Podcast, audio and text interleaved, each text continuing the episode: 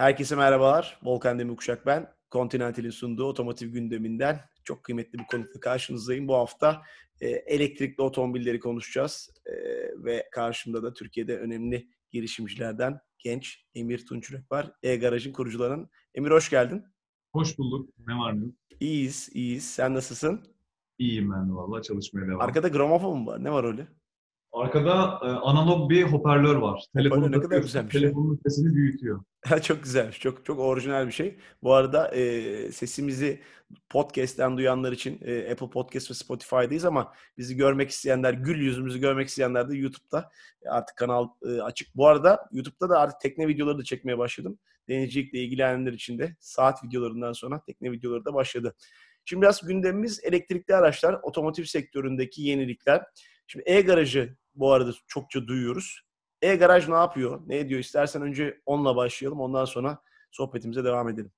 E-garaj abi özetle e, Türkiye'deki otomobil sektörünün elektrikliye bakış açısıyla tüketicinin bakış açısı arasındaki boşluğu dolduruyor. Ben son zamanlarda böyle söyler oldum. Bunu şimdi biraz daha açacak olursak e, elektrikli otomobile geçiş artık kesin. Bir 5 sene önceki gibi acaba geçecek miyiz? Acaba hidrojenli galip gelecek değil artık pilli elektrikli arabalar geleceğimiz. Bu kesin, bunu dünya kabul ediyor. E, ama Türkiye'deki otomobil sektörü yetkilileri ve profesyonelleri bu değişimin 2030'da olacağını söylüyor. Majorite ve çoğunluk olarak. E, tüketicilerin beklentisi ise 2025. E, zaten elektrikli otomobil devrimini dünyada da küresel düzende de aslında ateşleyen elektrikli otomobil yapan Tesla oldu. Tesla'nın hamleleri ve otomobili istenir hale getirmesiyle bunlar oldu ve e, yine diğer markalar takip ediyor. Bunun da Türkiye'deki temsilcisi gibi, bu misyonun ve tutkunun Türkiye'deki temsilcisi gibiyiz biz. Çünkü üç ortak olarak üçümüz de bu işe hobi olarak girdik ve bir hobi platformunda tanıştık. Ee, ve kendi eksiklerimizi kapatmaya çalışırken bu bir işe dönüştü. Bizim bir e, yatırım fırsatı ya da kolladığımız bir iş değildi bu. O yüzden her şeyden önce kendimiz kendimizin müşterisiyiz ve kendimizin elektrikli otomobil kullanıcısı olarak pazarda yaşadığı sıkıntıları çözüyoruz. Ama özetle e-garajdan elektrikli otomobil alabilirsiniz. Şarj istasyonu alabilirsiniz. E, şarj istasyonunu evinize, iş yerinize kurdurabilirsiniz. E, servise otomobilinizi getirebilirsiniz. Yüksek gerilim anlamında özel servis verebilen şu an Türkiye'deki tek e, yeriz. Bunlar tüketici olan tarafları. Bir de B2B yani diğer şirketlere verdiğimiz hizmetler kapsamında da çeşitli danışmanlık hizmetleri var. Bu pazara yatırım yapmak isteyen, bu pazarda bulunmak isteyen firmalara danışmanlık veriyoruz. Ve şarj istasyonu kurmak, yönetmek isteyen insanların da hem şarj istasyonunu satıyor, hem kuruyor, hem de yazılımla onları yönetiyor, ödeme sistemlerini vesaire yapıyoruz. Yani elektrikli otomobil, e-mobilite sektörü için ne iş olsa yaparım abi gibi bir noktadayız. E, güzel. Kaç yaşındasın Emir? 29 yaşındayım. Ne güzel. Yani hakikaten çok e, bu bu çok güzel bir şey. Bu heyecanı görüyor olmak, anlatırken heyecanı görmek çok hoşuma gitti. O yüzden sormak istedim. Yani e, 21 çok... yaşından beri de aslında hayatım elektrikli arabalar bu arada. Yani güzel, 8, güzel. Valla ben de ilk, ilk hep programda dinleyenler hatırlayacaktır. Yani yaklaşık ben de ilk elektrikli otomobili bir 2010'da falan kullanmıştım. O zaman hayretler içerisinde kalmıştım. Volvo C30'du yanılmıyorsam. 130-140 kilometre menzilli bir şey. Ya demiştim bu nasıl bir şey falan filan. Ayağının altında maksimum bir tork var. Ama işte şarjı hemen bitiyor. O zaman kafanda böyle soru işaretleri oluyor. Sonra Auto Motorsport dergisinde bir tane Renault Zoe ile Ankara macerası yaptık. 12-13 saatte gidip herkesin arabanın içinde montla kalıp döndüğü ama o dönemden öyle bir döneme geldik ki şimdi otomobiller işte 800-840 kilometrelik menzilli otomobillerden bahsediyoruz. Ee, çok daha gelişmiş teknolojili otomobillerden bahsediyoruz. Ee, eskiden konvansiyonel otomobiller üreten ama şimdi elektriklilere yatırım yapmış bizim gibi otomobilcilerin çok daha fazla sevdiği markaların yatırımlarından bahsediyoruz. Yani işler birazcık daha senin dediğin noktaya doğru gidiyor. Peki şimdi e, Türkiye'de elektrikli otomobil çok konuşuluyor. Biz de çok konuşuyoruz. E, ama peki satış tarafında aslında bakarsan öyle bir potansiyel şimdilik gözükmedi. Yani ya da belki potansiyel var ama satış tarafına yansımadı diyeyim. Nasıl öngörüyorsunuz e-garaj olarak? Yani 2025'te ne kadar otomobil olacak Türkiye'de elektrikli? Aslında satış rakamlarına yansıyor. Ee, pandemide baktığınız zaman hala mesela büyüyen bir elektrikli otomobil pazarı var. Tabii küçük rakamlar üzerinden büyüdüğü için çok göze batmıyor ama 2019'dan 2020'ye 6 katlık bir büyüme var. 2020'den 21'e ÖTV'de 4 kat zam olmasına rağmen pazar 2 katının çıkmış olacak. Hatta 2 katını geçmiş olmasını bekliyorum ben aralığa kadar. 2020'nin tamamını 2021'in ilk 6 ayında geçtik mesela. O yüzden e, özellikle bizim vatandaşımız biliyorsun teknolojiye çok meraklı. Ee, bir sonraki arabam elektrikli olsun isteği var. Ama sektör genel anlamda buna hazır değil. Yani e, sektörel anlamda bizim de en büyük yaşadığımız sıkıntılardan bir tanesi eleman eksik. Çünkü e, işi alırken kimseyi elektrikli otomobil sektöründe tecrübeli eleman aranıyor diye bir ilan çıkamıyorsun. Çünkü e, o, o sektörde tecrübeli insan sayısı bir elin parmaklarını geçmiyor. O yüzden bizim önümüzdeki en büyük e, engellerden birisi her işe aldığımız insanı kendimize eğitiyoruz. Bu bayileşme sürecinde de yine bu şekilde. Bunun sonu hatta E-Garaj Akademi'ye kadar bizim ayrı bir eğitim departmanı kurmamıza kadar gidecek gibi gözüküyor. E, ama talep kesinlikle var. E, markaların alternatifleri sundukça, farklı modelleri getirdikçe tüketicinin tercih ettiğini de görüyoruz. Genel olarak teknolojiye çok meraklı bir milletiz çünkü. E, tartışmasız. Şimdi ilk cep telefonu gelir gelmez biz böyle ilk telefonu almaya meraklıyızdır. E, otomobil tarafında da otomobile ilgimiz olduğu için. Yani bu arada benim söylediğim yanlış anlaşılmasın. Tabii ki şey ilgi var ama hani şimdi bir yandan 900 bin, 850 bin, 750 binlik pazardan bahsediyoruz. İşte 1000, 1200, 1500 elektrikli araçtan bahsediyoruz. Hani bu iki katına çıktığı zaman da 3000 oluyor. Beş katına çıktığı zaman da 10 bin oluyor ama e, şu bir gerçek ki bütün otomotiv markaları işte fuarlarda da görüyoruz ki işte 2025'te sattığı otomobillerin %30'undan fazlasının içerisinde elektrik motoru olacağını veya elektrikli olacağını söyleyenler var. Tamamen elektrikli otomobil üreteceğini söyleyen Jaguar gibi markalar da var. E, artık bir daha konvansiyonel motor üretmeyeceğini söyleyen markalar da var. Dizeli devam ettireceğini söyleyen markalar da var. Peki şimdi e, şu ana kadar da pek çok otomobili servis verdiğinizi biliyorum. O yüzden servisle ilgili bir şey soracağım. İnsanların başına neler geliyor elektrikli araçla ilgili? Ve atıyorum şu ana kadar başınıza gelmiş böyle ömrünü tamamlamış bir pili olan elektrikli araç geldi mi? Şu ana kadar hayır. Ömrünü tamamen tamamlamış bir pil gelmedi. Zaten en büyük e, doğru sanılan yanlışlardan bir tanesi de o.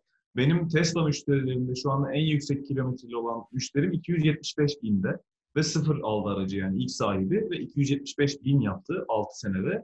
E, ve bataryasındaki kayıp %15 sadece. Yani orijinal kapasitesinin %85'ini hala batarya teslim edebiliyor. Cep ee, telefonlarından iyi ben sana söyleyeyim. Kesinlikle. Cep telefonları zaten 3 senede bir değiştirmeye yönelik. Maalesef. Tamamen tüketim odaklı.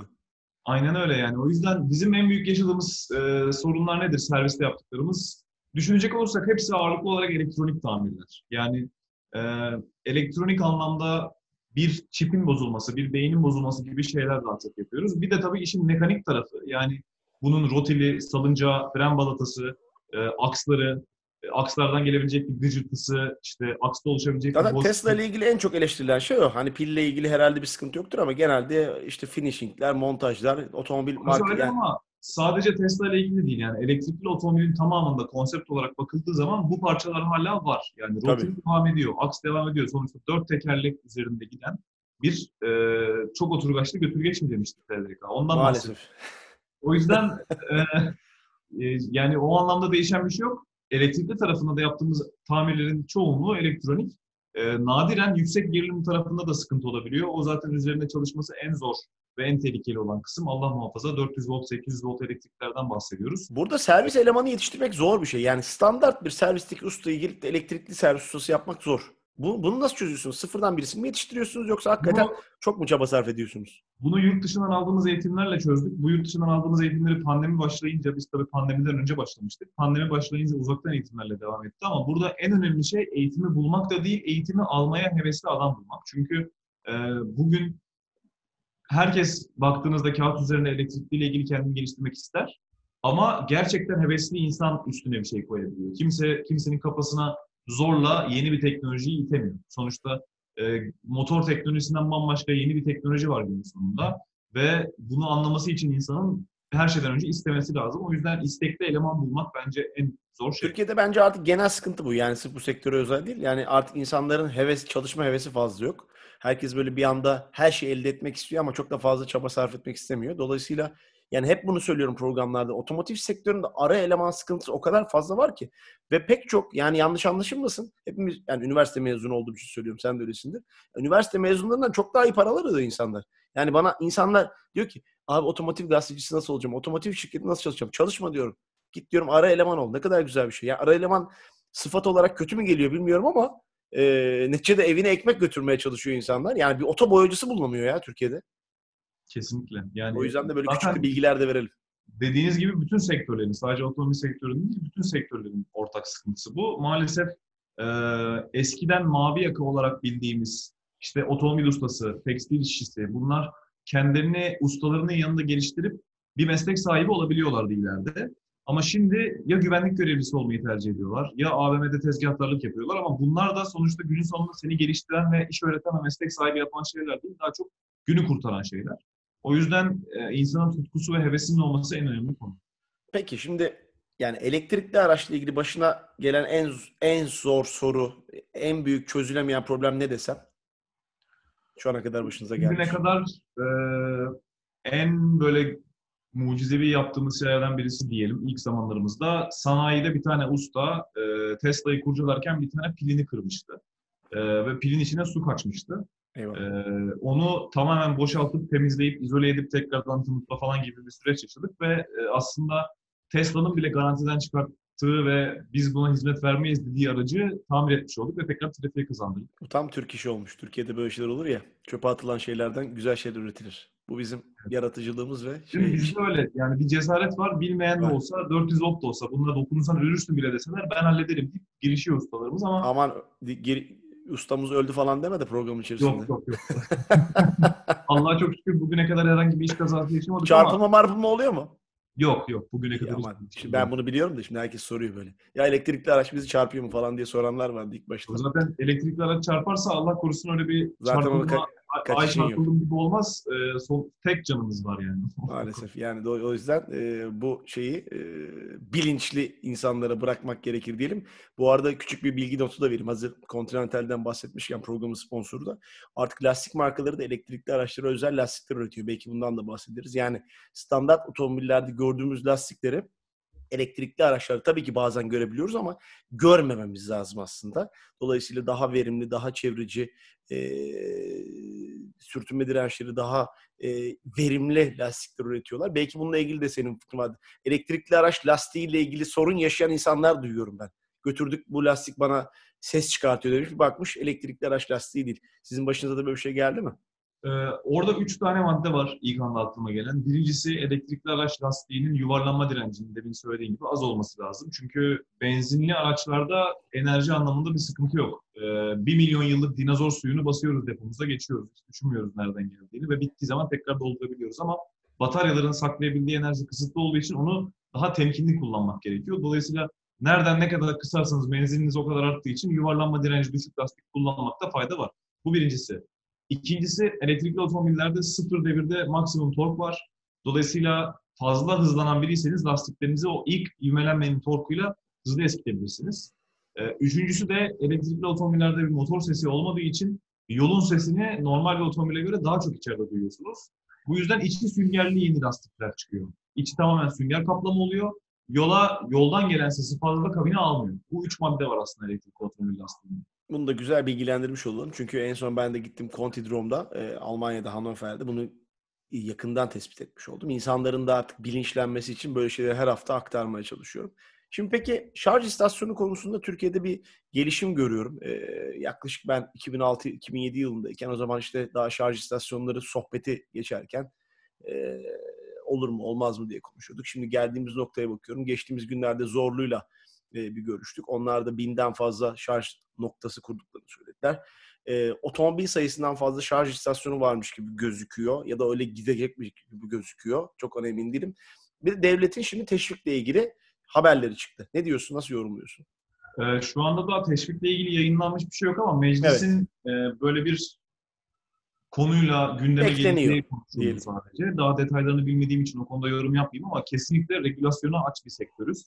Çünkü sektör daha önde gidiyor regülasyonlara kıyasla. Doğru. Bugün şarj istasyonu kurmak isteyen kurabiliyor. Bu işin bir lisansı herhangi bir şey yok. Direkt ben buraya kurdum diyorsun, kuruyorsun. Zaten Ee, öyle eleştiriler de var. Yani ev prizinden şarj istasyonu kurmaya çalışanların olduğu ile ilgili. Zaten aslında elektrik Öyle aslında. şarj etmek için şarj istasyonuna da gerek yok. O da yanlış bir algı. Yani her türlü elektrikten arabanızı şarj edebilirsiniz. Bu Sadece evinizde- süresi değişiyor. İşin özü. Evinizdeki 220 de olabilir. Sadece daha şık olsun, kullanımı daha kolay olsun derseniz orada elektriği veren şeyi bir istasyon kutusuna çevirebiliyoruz ama günün sonunda siz bir trifaze prizden de ya da bir 220'den de arabanızı şarj edebiliyorsunuz. Bu da aslında bütün zorluğu ortadan kaldırıyor. Bundan bir 150 yıl önceye gittiğimizi düşünelim. E, benzinli otomobil için benzin altyapısı kurmamız lazım. E, tankerlerle benzin taşıma ağı kuracağız. Her yere bir istasyon kurup altına bir depolama koyacağız vesaire vesaire. İnanılmaz uzun bir yol var olur önümüzde. Ama bugün en ücra köyde bile elektrik var ve o elektriği kullanabiliyoruz. Ve o köyde elektrik yoksa bile bir rüzgar paneli, bir güneş paneliyle sürdürülebilir şekilde elektrik üretebiliyoruz. Zaten elektrikli otomobilin mantıklı olmasının en başlıca sebeplerinden birisi bu. Dünyada hem geri kazanılabilir, hem temiz üretilebilir hem de en çok bulunan enerji aslında elektrik. Doğru. Aslında burada bence söylenmesi gereken şeye de bir kere daha dikkat çekmek lazım. Yani elektrikli otomobil tamam çevreci, ona şüphemiz yok. Fakat o elektriğin nasıl üretildiği en önemli bir şey. Bizim otomotiv sektörünün en çok konuştuğu şey well to wheel dedikleri yani aslında kuyudan o zaman e, konusu açılmışken ben YouTube'da videosunu da yaptım ama bunu değinmek istiyorum. Bu da yine Lütfen. doğru bilinen yanlışlardan birisi. İşte kömürden elektrik ürettiğimiz için, doğalgazdan ürettiğimiz için aslında temiz değil gibi bir argüman var. Ve bu argüman kısmen doğru da çünkü elektrikli bir otomobil üretilirken batarya üretirken daha fazla enerji harcandığı için evet hayatına daha fazla karbon emisyonuyla başlıyor bir, bir elektrikli otomobil içten yanmalıya göre. Ama Türkiye'de üretilen elektriğin ortalama emisyonuna baktığınız zaman benim 2019 yılında bulduğum değer yaklaşık 450 gram 1 e, kilowatt saat için karbondioksit salınımı yapıyoruz. Yani bizim bütün santrallerimizin ortalaması. Bunda lignit de var, kömür de var, e, HES de var, hepsi var. E, ve matematiğini yaptığınız zaman ortalama bir elektrikli otomobil Türkiye şartlarındaki elektrikle bile şarj olduğu zaman 30 bin ila 50 bin kilometre sonra içten yanmanın muadilinden daha temiz oluyor. Bunu bu amorti süresini uzatmak ya da kısaltmak sizin kullandığınız elektrik kaynağına göre değişiyor ama günün sonunda bu teknoloji objektif bir şekilde tamamen kömürden bile elektrik üretip şarj etsen daha temiz. Çünkü elektrikli motor daha verimli. E tabi zaten şimdi çoğu kişinin bilmediği şey standart bir otomobilin bir kilometrede harcadığı daha doğrusu karbona e, egzozundan çıkan karbon emisyonu gazının minimum ölçütü bile kaç gram olduğunu düşünmek lazım. Yani bir, bir de bunun yanı sıra bence bu arada alakasız konumuzdan bağımsız uçak diye bir sektör var. Dünyanın herhalde muhtemelen e, egzoz emisyonu konusunda en bonkörlerinden bir tanesi. Tekrar elektriğe dönecek olursak doğru söylüyorsun. E, yakın dönemde birisi mesela Volkan. Şimdi ben geldim sana dedim ki bana bir tane şarj istasyonu kur. Maliyetleri de az çok ben biliyorum ama bilmeyenler açısından. Ya evime bir şarj istasyonu kurmanın maliyeti bana ne kadar?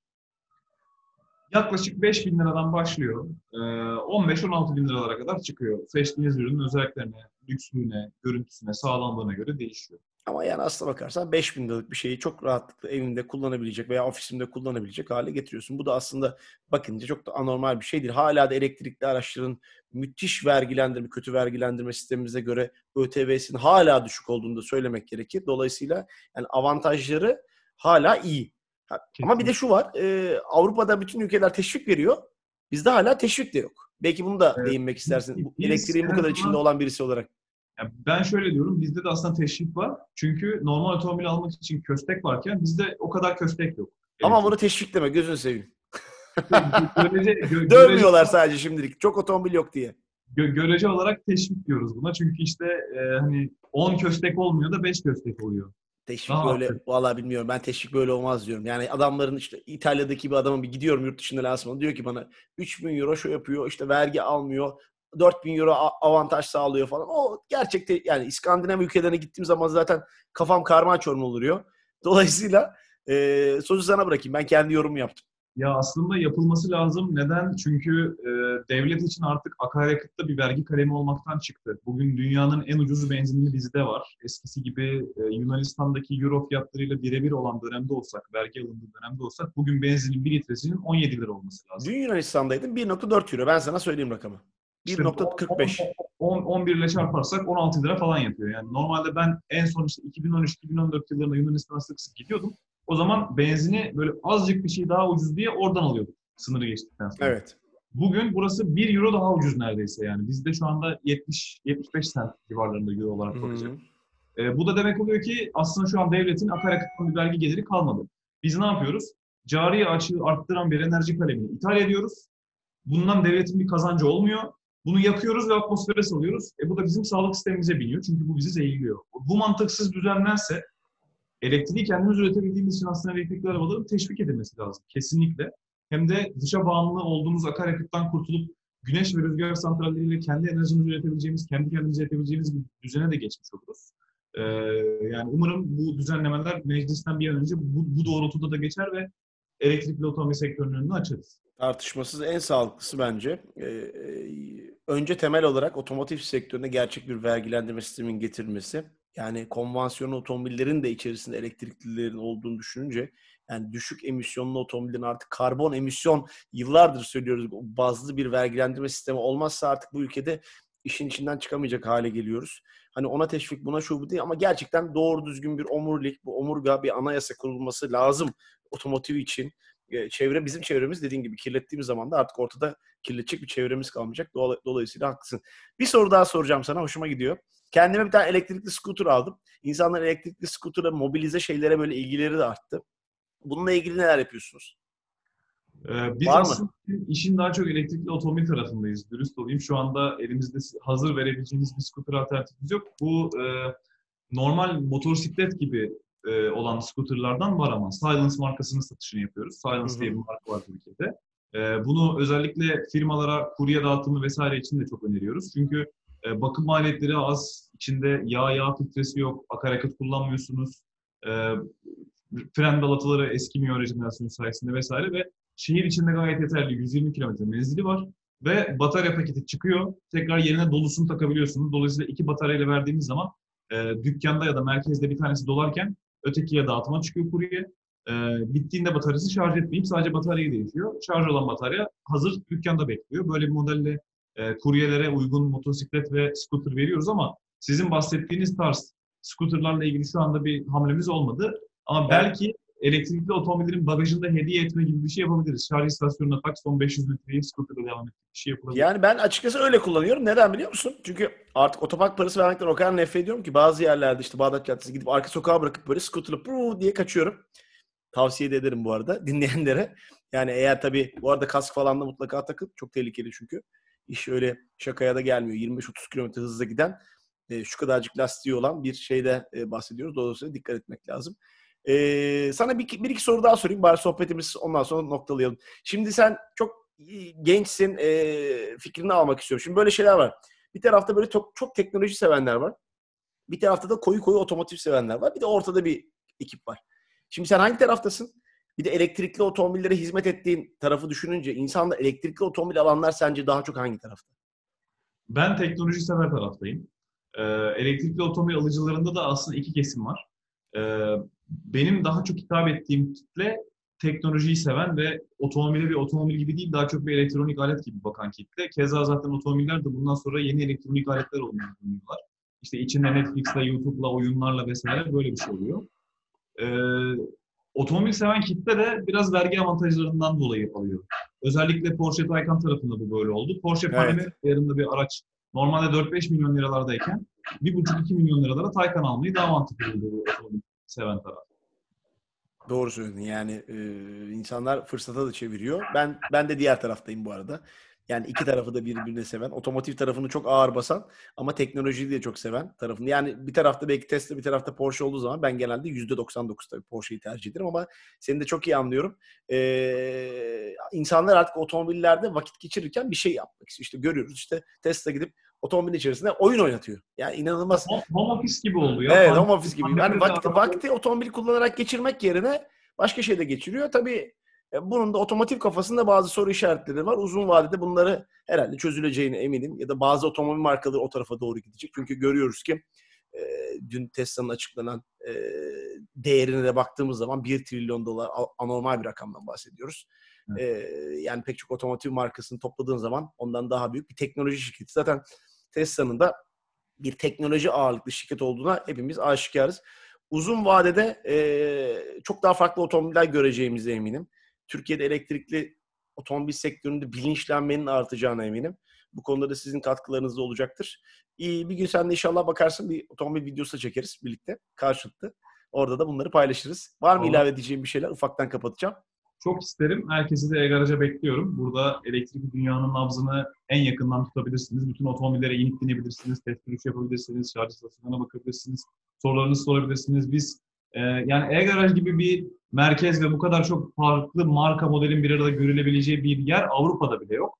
O yüzden e, bu, bu kıymeti bilerek herkesi e-garajı bekliyorum. E, güzel söyledin. Yani elektrikli otomobille ilgilenen herkesin de muhtemelen e, senden bizden nasipleneceği şeyler de vardır. E, bu hafta Continental'in sunduğu Volkan Demirkuşak'la otomotiv gündeminde elektrikli araçları konuştuk. Emir Tunçürek konuğumdu. E-Garaj'ın genç kurucularından. Biraz teknoloji, biraz otomotiv, birazcık pil, birazcık e, menzil konuştuk. Ondan sonra da biraz çevreyi de konuştuk. Konuşacak çok şeyimiz vardı ama artık programı noktalıyorum. Bu haftalık benden bu kadar. Gelecek hafta yine kıymetli bir konukla karşınızda olacağım. Hoşçakalın.